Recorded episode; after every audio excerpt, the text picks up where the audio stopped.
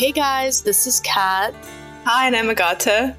So, we didn't have an episode last week. Let us explain ourselves. So, last week we had prepared an episode for you guys about the grain exports and the situation in Ukraine, but it's a very developing story. Uh, there's new breakings every day, and so we wanted to kind of wait and see how things would go so that we could give you a proper update and a reflection this week because as we were recording the podcast, the updates were developing and we wanted to stay kind of relevant.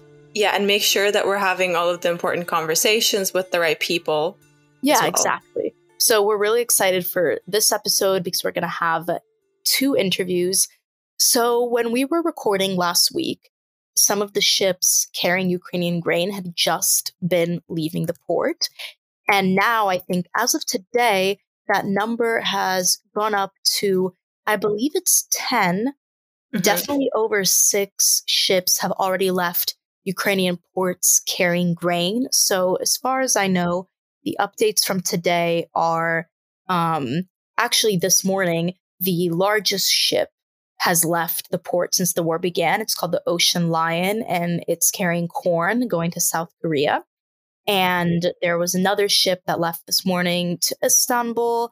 And there's, you know, it's kind of, we're getting in the swing of things and things are exporting, which is incredible. And we're starting to get a few more details of the deal between Ukraine, the UN and Turkey, and Russia, the UN and Turkey. And it seems as though the countries have agreed to provide a 10 nautical mile buffer zone.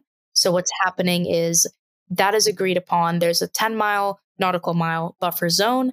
The ships are leaving and they're protected um, while they're on their journey.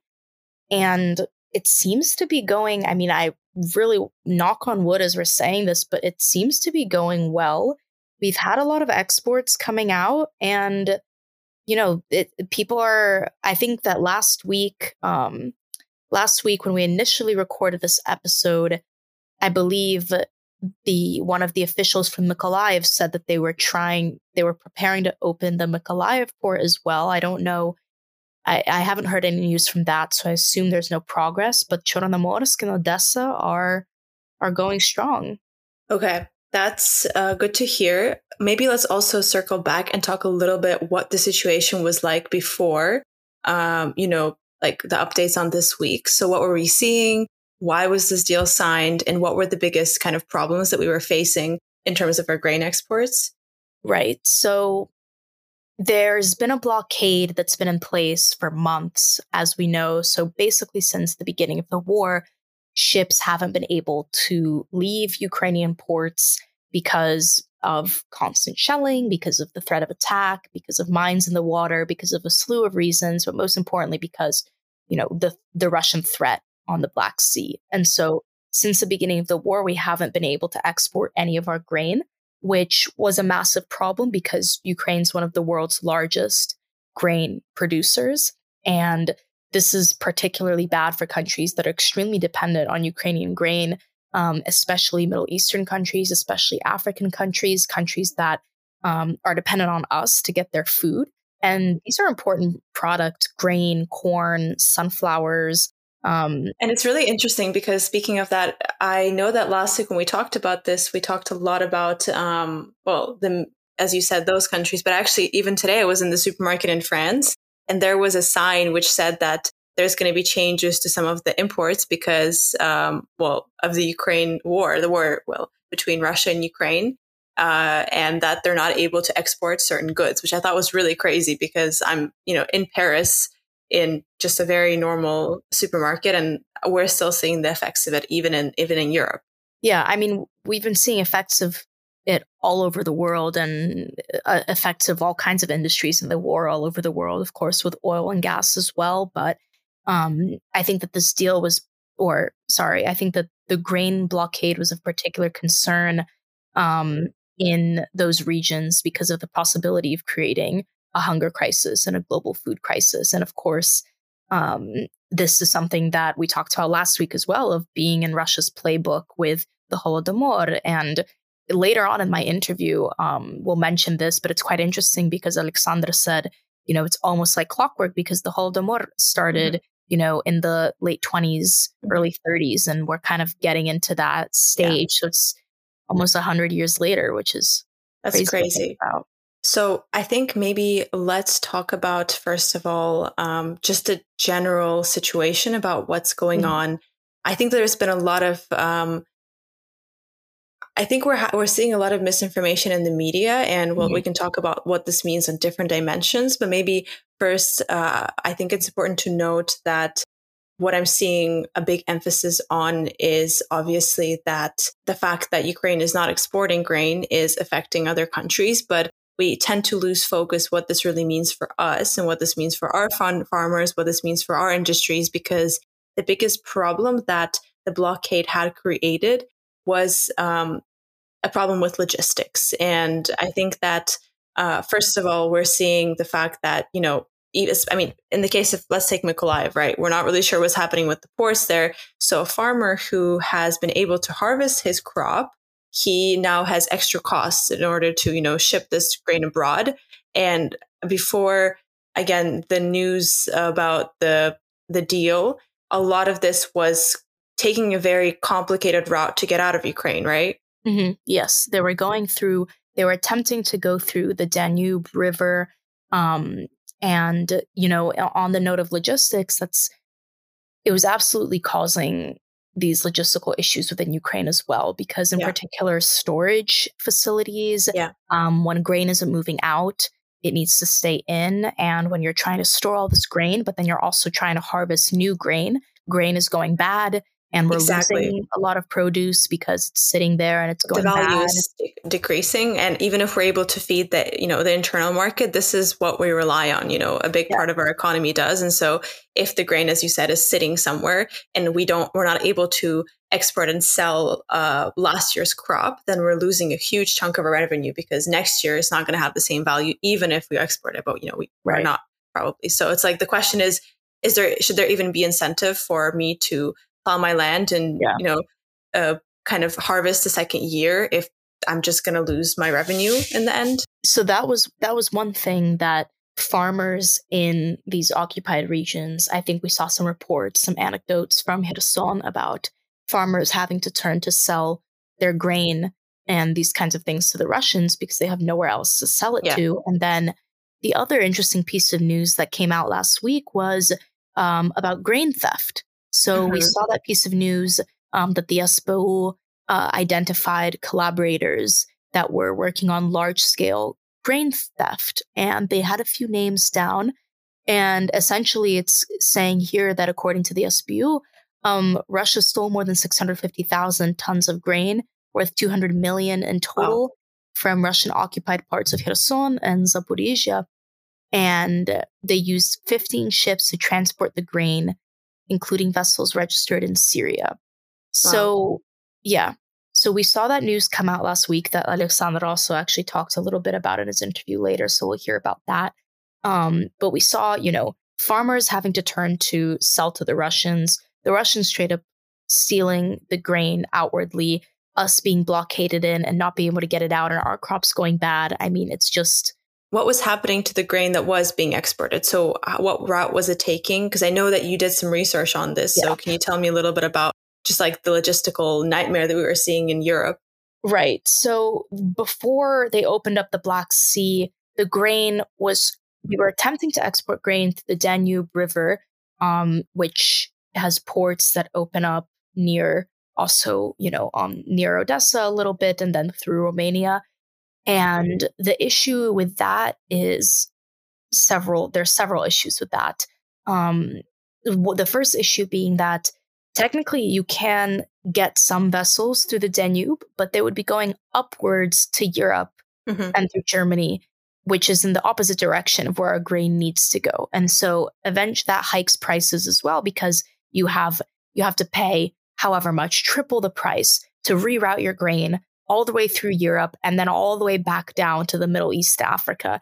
And these farmers that are harvesting the grain, I mean, they can't afford to do that. The people, uh, the governments in the Middle East and Africa can't afford to pay three times the price. It doesn't solve the food crisis because you're still hiking crazy prices. And so that doesn't really solve that issue. And then the second issue is just even if we could do that, not all of the grain could even logistically get through yeah. the Danube because, first of all, it's not large enough to accommodate a lot of these agricultural vessels because in certain parts of the Danube, it gets quite um, shallow. And so you can't have these big ships coming through, anyways. And then that limits the amount of ports that it can reach. And then the ports that are available that ships can get to are really not used to handling, you yeah. know, hundreds of thousands of tons of cargo. And so we were seeing bottlenecks throughout the river, difficulties with logistics, and it just, you know, we were getting a fraction of the effectiveness that we would yeah. that we would yeah. be getting now with the Black Sea. So, what's the situation now? So we have exported grain.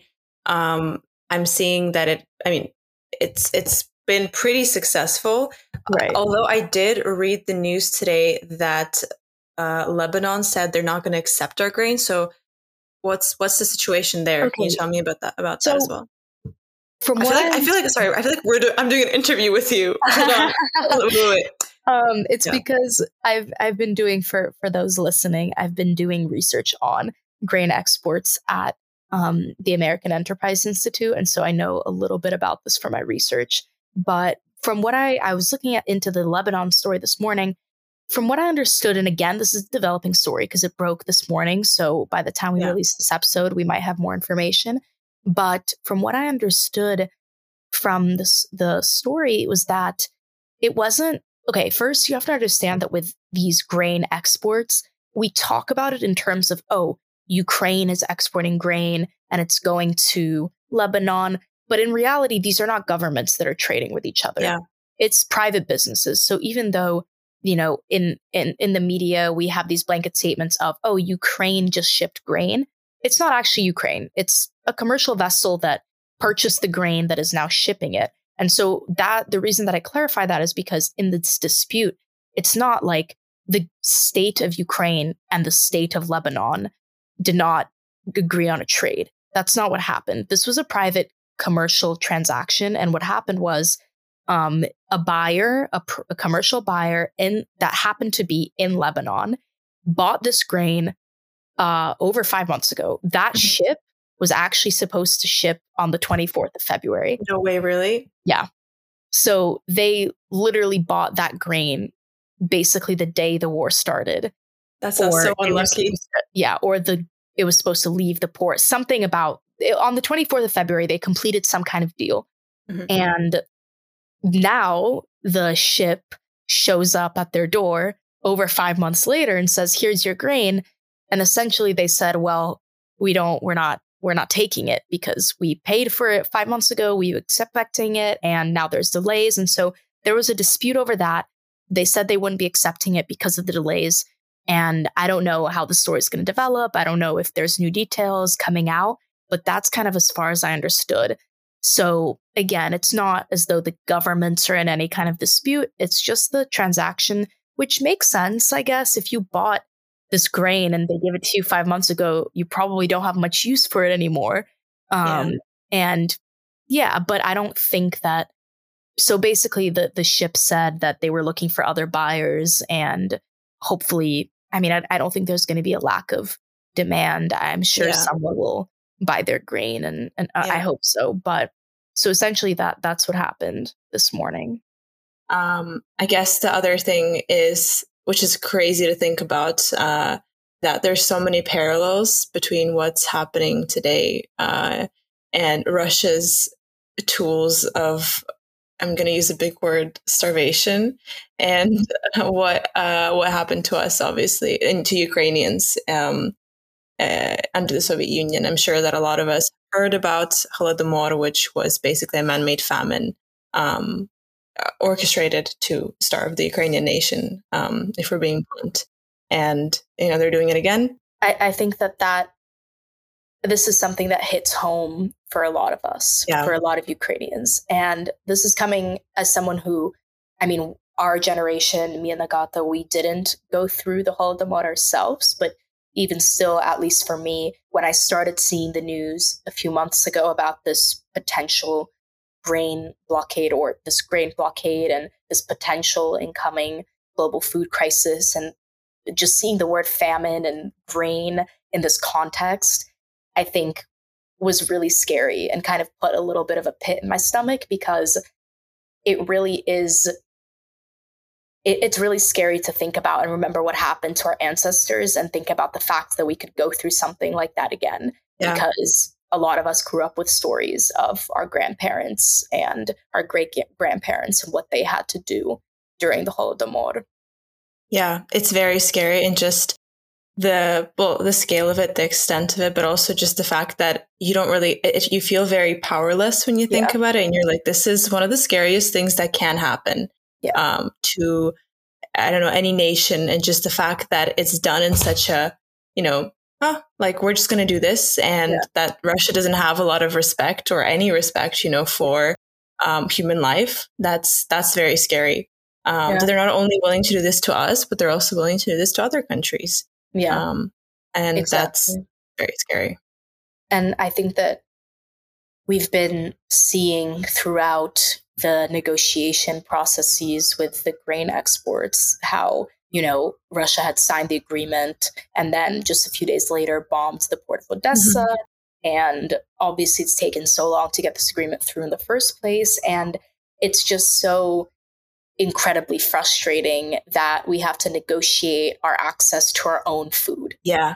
Yeah. You know, because how that's messed up. it's it's messed up and it just feels so degrading and so violating of our own autonomy that we have to be negotiating and we have to kind of beg another power to not let us and millions of people that depend on us starve when we grew this food it's our own food and now yeah. it's you know we don't even it's have taken away from us. Yeah.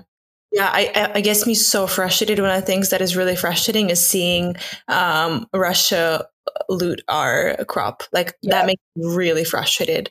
Um, just the fact that they're they don't care. You know, they're willing to go in and take anything from um, you know your personal AirPods and your uh, I don't know, your PlayStation or whatever, but even yeah. just such an elementary and basic thing as food from a farmer who, you know, barely has any income. This is what sustains him. Yeah. And, you know, it's just basically take being taken away from him. Um, but it also, you know, what was, th- this makes me remember, um, there was a photo which was, uh, circling Instagram when Bucha happened and when, well, Bucha was liberated and they started you know, putting up all the information. It was a graffiti on the wall. I, maybe you remember it. It said something. Um, this is like a rough translation into English, but who said that you deserve to have a good life?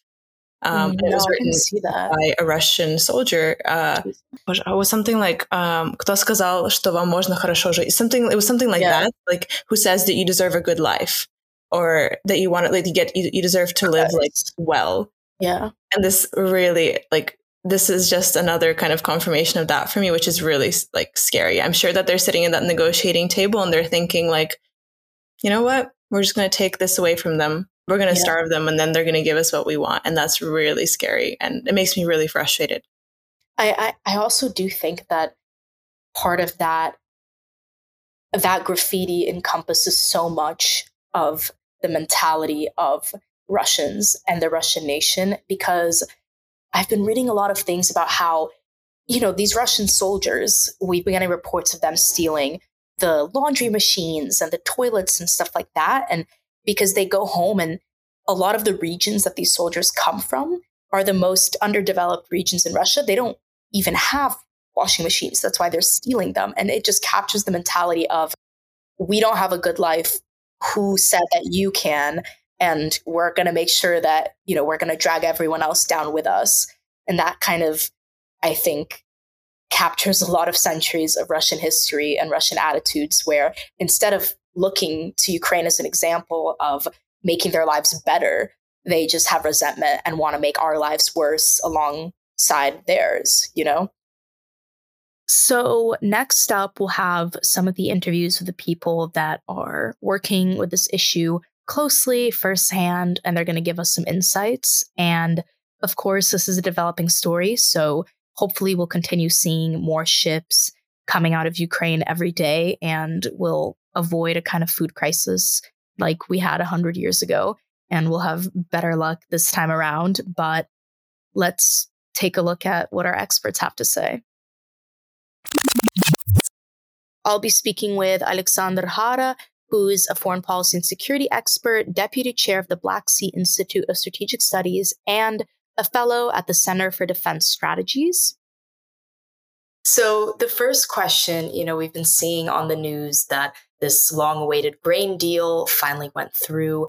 And since the deal was signed, I think we've now seen eight ships already leaving carrying Ukrainian grain. And so, my first question is you know, maybe I'm just being cynical, but after seeing all of the news on Russian TV about how they want to use hunger as a weapon and seeing how little regard Russia has for human life and human rights, I mean, why did they agree to this deal in the first place? I mean, thinking strategically in terms of a strategic position, what can we infer about why they signed this deal in the first place? What's in it for them? I mean, why is this happening now after they've been blockading the ports for so long?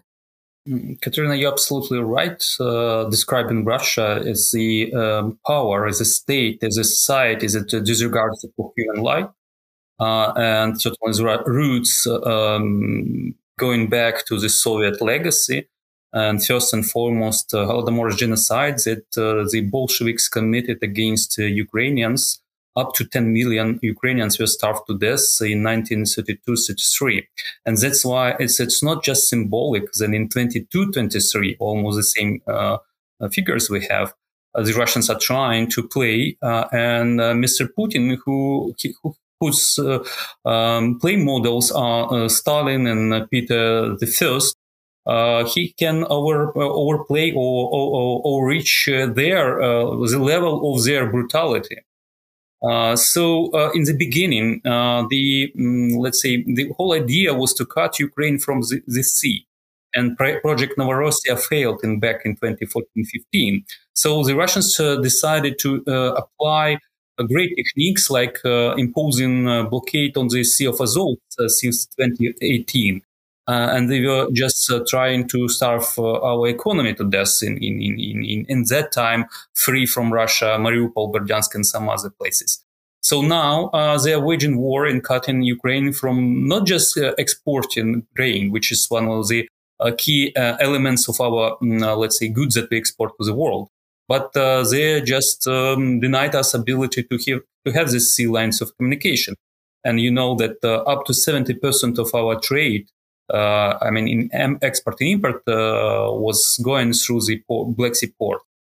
So uh, it's not just uh, the goal of Russian economic war against Ukraine, but uh, now it's the, the leverage against the other countries and uh, you know fueling this um, hunger and the the destabilization, making some some regions like in the MENA region and some other places um, uh, they want to push these uh, crowds of people, hungry people, uh, going to Europe and then you know repeat 2015 and 16 situation. So I'm going to, uh, I'm explaining it just because uh, the, I believe that it's in high uh, Russian interest to keep this pressure on others with the aim to undermine the sanction regime.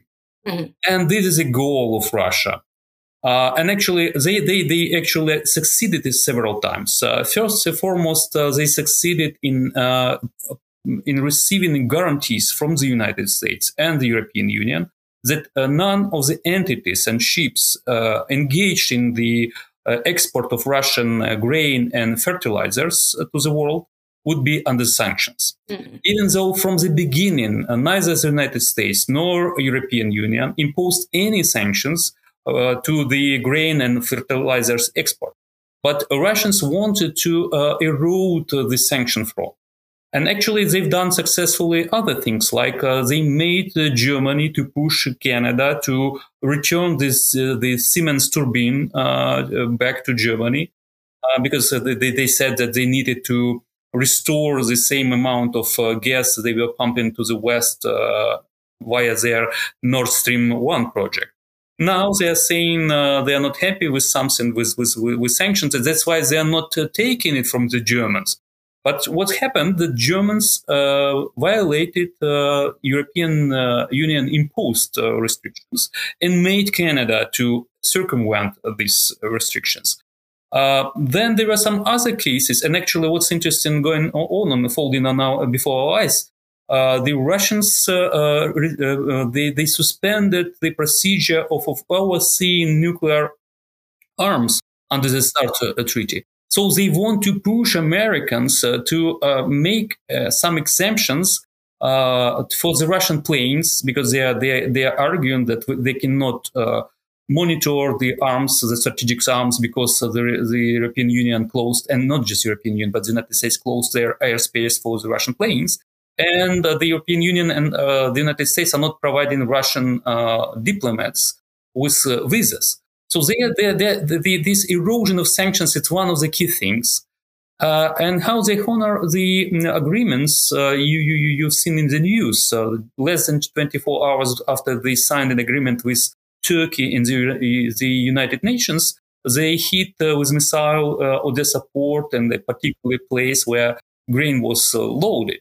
So that's why uh, I believe uh, instability and uh, the promotion of the Russian propaganda narrative, and especially in the developing world, and it was one of the reasons why Mr. Lavrov, the Minister for Foreign Affairs of Russia, traveled to some African countries. So they are trying to promote the idea that it's Western sanctions that caused the soaring prices on food and looming hunger in the in, in the developing world. And that's why these countries need to push the West uh, to, uh, to strip the sanctions. Uh, the uh, leader of the African Union, President of Senegal, visited Moscow and he talked to uh, President Putin and then uh, Mr. Lavrov.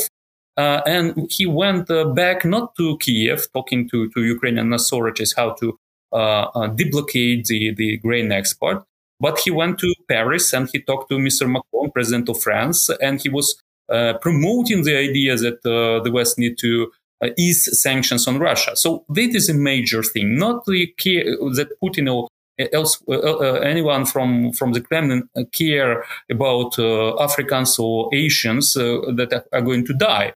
More than 10 million more are, are going to die this year even with uh, this uh, grain export that was uh, deblockaded by, by, by, by, this agreement uh, between Ukraine, Turkey, and Uni- European, oh, so, sorry, uh, the United Nations, and the mirror agreement between Russia, United Nations, and Turkey, because there is no agreement between Russia and Ukraine for obvious reasons. We are in a state of war. Right. And so now that the grain ships are exiting the ports and hopefully reaching their destinations, does Russia lose that leverage of, you know, holding the blockade over um, the European Union and over all of these countries in order to lift sanctions? I mean, what are they going to threaten us with now? Do we is there something else that we need to be watching for next steps when it comes to Russia and relating to the grain crisis? Well, first of all, uh, this uh, sea lane of communication is a sort of a, a bottleneck and mm-hmm. there is a possibility to just uh, uh, to deny ability of Ukraine to export uh, uh by uh, different means like uh, sabotage, like mines that might be planted on the way. And certainly they can blame Ukraine because you know in 2014 when they illegally annexed Crimea, they they, they captured a lot of Ukrainian military equipment and they, they might use even Ukrainian mines, uh, just to, to, to prove yeah. that it's Ukraine that is doing. Uh, certainly, they are not stopping bombing uh, Ukrainian cities and the infrastructure, and that's why um, we might see some strikes uh, towards the Ukrainian uh, grain terminals uh, and possibly ships. and meanwhile, something that is missing in the picture uh, Russia is stealing Ukrainian grain and is uh, selling it to Turkey and uh, to you know, Syria. Uh, secondly, uh, which is uh, really important, they are stealing our equipment and bringing it to Russia. And there, there was a funny story when they, they, they, they captured several machineries and they brought it to Chechnya Mm-hmm. Uh, but uh, it was what was a John Deere uh, combines. Uh, but because it's, it's, a sophisticated piece of equipment, uh, they they they failed to just to start the engine of this uh, thing. But but they are they're still in uh, grain, they are still in equipment, and they are deliberately um, targeting uh, uh agriculture, uh, agricultural infrastructure in Ukraine, in, in not just just that. So they, they, there is a ability of Russia to m- make more right. harm to this infrastructure and uh, to you know, let's say disrupt the process that is slowly getting pace. Right. So um, I have a question about the first thing you said about using perhaps the mines in the Black Sea as a form of sabotage, because I was thinking about that and wondering, you know, these commercial vessels that are um, transporting the grain, they're flying under international flags. They are commercial, privately owned. They're not Ukrainian vessels. So if Russia were to attack or sabotage one of these ships, what would the international implications of that be? I mean, would that be an attack on, you know, a different country? Because these are not Ukrainian ships. I mean, would that be an escalation that would bring other countries into this war? Is that really in their interest to try and do that? Well, uh, there is uh, almost nothing the world can do to Russia because uh, Russia is a nuclear power, because it's uh, the permanent member of the uh, United Nations uh, Security Council and its war in Ukraine. It, it has already targeted foreign ships in Ukrainian ports, like in Mariupol and Berdyansk mm-hmm. before, mm-hmm. I mean, in the beginning of the war. And then in the Black Sea port as well. So several uh, several um, civilian cargo ships were hit uh, by Russia. So uh, there was no really strong reaction on that, except for the diplomatic, let's say, dissatisfaction, the, the concerns and grave concerns that uh, the other con- countries expressed. Mm-hmm. Uh, unfortunately, uh, the the idea of the you know, let's say symmetrical measures being applied to Russian ports and Russian vessels is not you know find mm-hmm. approval in the mm, in, among the, the, the, the friends of Ukraine because when Russia began to block, blockade Ukrainian ports, uh, it would be wise uh, for our partners, the European Union, NATO, in general, because they are capable of doing this to block uh, the Russian trade uh, from the Russian mainland uh, ports like Novorossiysk and Kavkaz. Um, so, it might be much more, let's say, uh, useful and much more efficient way how to convey the Kremlin not to blockade Ukrainian ports rather than uh, have negotiations and sign uh, any kind of agreements with Russia. So I'm also wondering you know, when it comes to these negotiations and these agreements that we've been signing with Russia is the fact that we've come to an agreement that Ukraine is now exporting grain from its ports. Does this signify any kind of potential turning point in terms of the Ukrainian position or Ukrainian negotiating power in the war? Because I'm I'm thinking Russia ha- held this blockade over us for all of these months, and they seem to have no issue kind of losing friends and losing allies on the international sphere. They don't care much about making friends. And now we see them almost conceding certain relatively impactful concessions in turn for the restrictions or lessening the restrictions of sanctions. And we see these concessions a little bit. Does this mark perhaps a turning point in the way that the sanctions might be putting pressure on them and it's working? Or Ukraine is at a better stage in bargaining than they were at the beginning of the war, especially now that we're seeing the counteroffensives in Kherson that are going relatively well. You know, Crimea is on fire as of today. We're seeing um, a really a really big turning point. So I'm wondering if this grain deal and Russia's concession marks that in a way. Well, I'm uh, extremely skeptical, uh, and mm-hmm. I don't think it is concession in general because, as I okay. said, uh, they, they got they, they wanted. They they, they just uh, received the guarantee on their export, which is crucial for them. Uh, certainly, sanctions are working, uh, despite Putin and, and, and, his minions are talking and, and saying that is making Russia even more strong. and they, they need to invest more in technology and other things. We've seen that Russia is uh, Uh, backward state uh, and then it's not capable of uh, catching up with the West. Uh, so uh, sanctions are hitting Russia badly. so I don't think that there is a room for diplomacy at the moment for several reasons. I, I really agree with this idea that it's never enough. And so a concession is, is not going to stop them until we have them fully pushed out. Um, but that's all of my questions, you know, not to take up too much more of your time. So um, thank you so much for, oh, for speaking for with me. us. Yeah, this was this was awesome.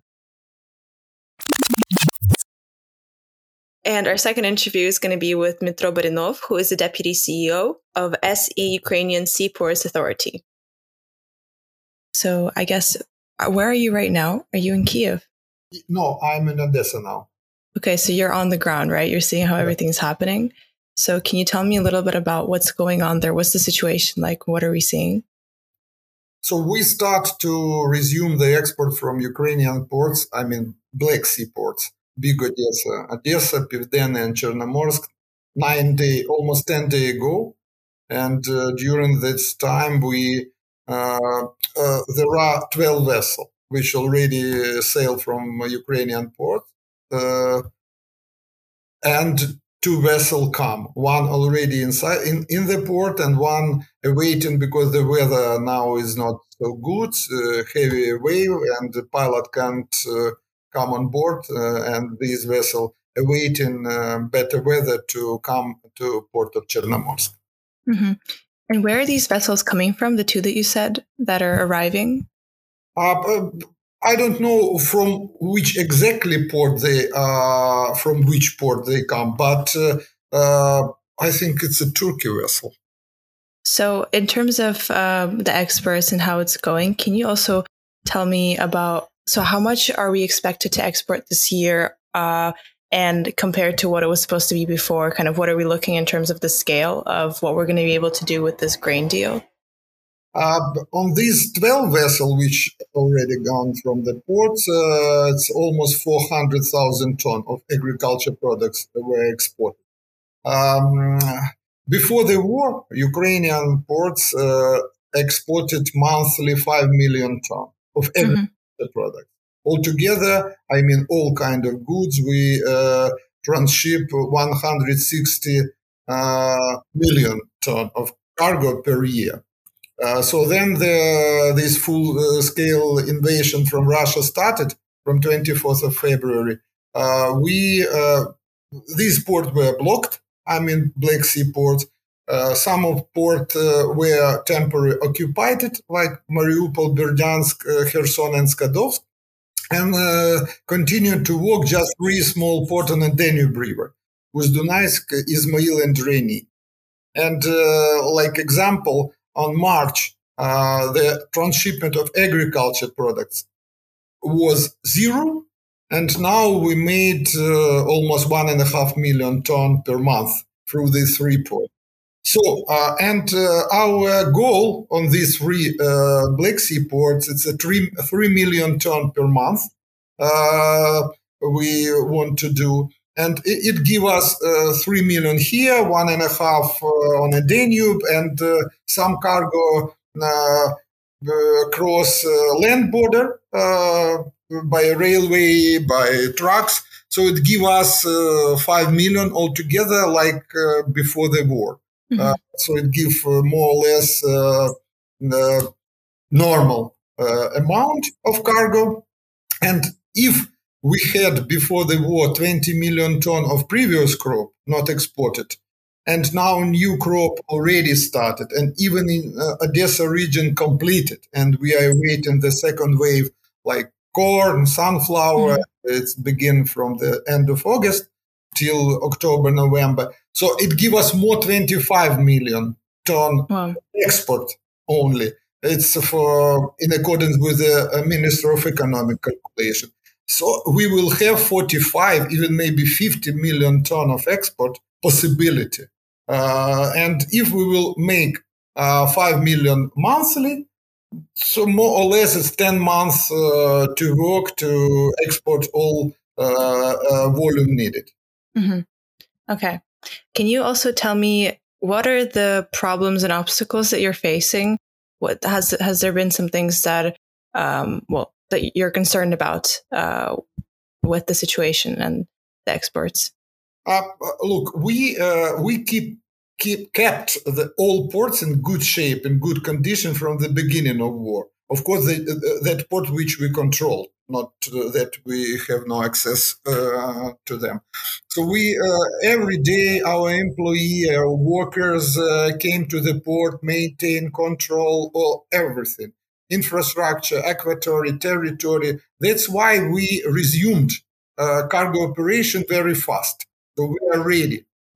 And when the political and military decision were taken in Istanbul, when they signed this initiative, uh, so we start to work, let's say, immediately.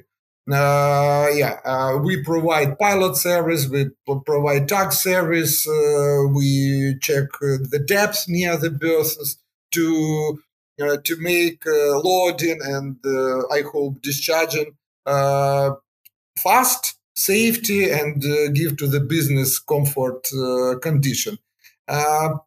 Yeah, for sure, we hope that uh, maybe the kind of uh, the good which are allowed to export or import will expand, uh, and maybe steel products will uh, join this list or some other goods. So we hope to work uh, in full, like like before. And what about mines? I've been hearing that there's been a good amount of concerns still with the you know the presence of mines and kind of the risk that is face, uh, posing to um, the exportation of our goods.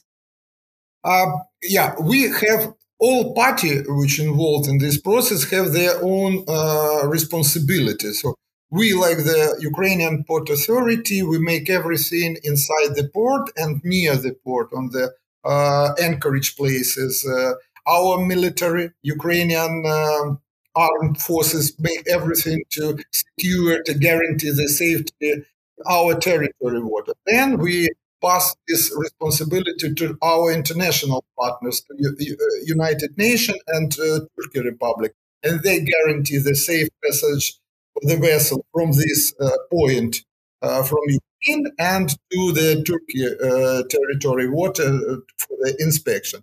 Now, of course, uh, the mine, I mean, the mine here in Ukrainian ports, Ukrainian military demanded and made make enter safe.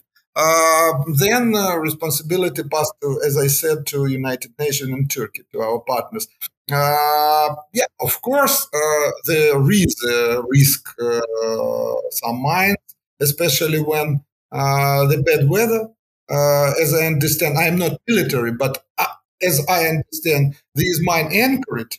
And if the strong wind or heavy wave, uh, it's uh, take it off from their places. I mean, the mines, and uh, uh, sometimes um, people find it near the Bulgarian coast or Romanian coast, and here in Odessa coast. But you know, 21st century, uh, so we have uh, the world has the technology how to find this mine and to uh, demand it, uh, destroy it. Thank you very much. I just have one last question. Um, I just wanted to ask as well: uh, Are you optimistic about the situation? Do you think that we'll be able to uh, get our exports, you know, to the right capacity on track soon? just also, just from your general feeling of what's been happening. Yeah, thank you for this question. Yes, I am optimist. Uh, and I, uh, you know, I, I see uh, the uh, efforts which put uh, our international partners like United Nations. I met numbers of times with people from World Food Program. It's a program of United Nations which support the poor country with the food, and they are so concentrated on this issue. And I was surprised that half of this program depend of Ukraine. I, I, before I didn't know that uh, fifty percent of uh, all this program, or everything, wheat, barley, corn, uh, sunflower oil, uh, produced produced in uh, Ukraine. Um, that's why they put a lot of efforts to make it real. And I hope that, uh, of course, we do not trust to Russia. That's why we do not sign nothing with them our international partners side with them the Miro initiative. Uh, this is the main risk. Uh, but I'm optimist, and uh, I think that uh, the world need our products. Our farmers uh, need the money for their products, so I think we can we can do it. We can make it real. That's true. Thank you so much. Thank you for your time. Thank you, Agata. Thank you. I want to encourage all of our listeners to support the Kyiv Independent and subscribe to our Patreon. If you want to support independent journalism in Ukraine, which right now, in the middle of war, is more important than ever, you can become our patron at patreon.com slash Kyiv Independent. Or you can just Google Kyiv Independent Patreon, and the first few links should lead you right to it. And thank you guys for listening. We'll be back next week with another episode.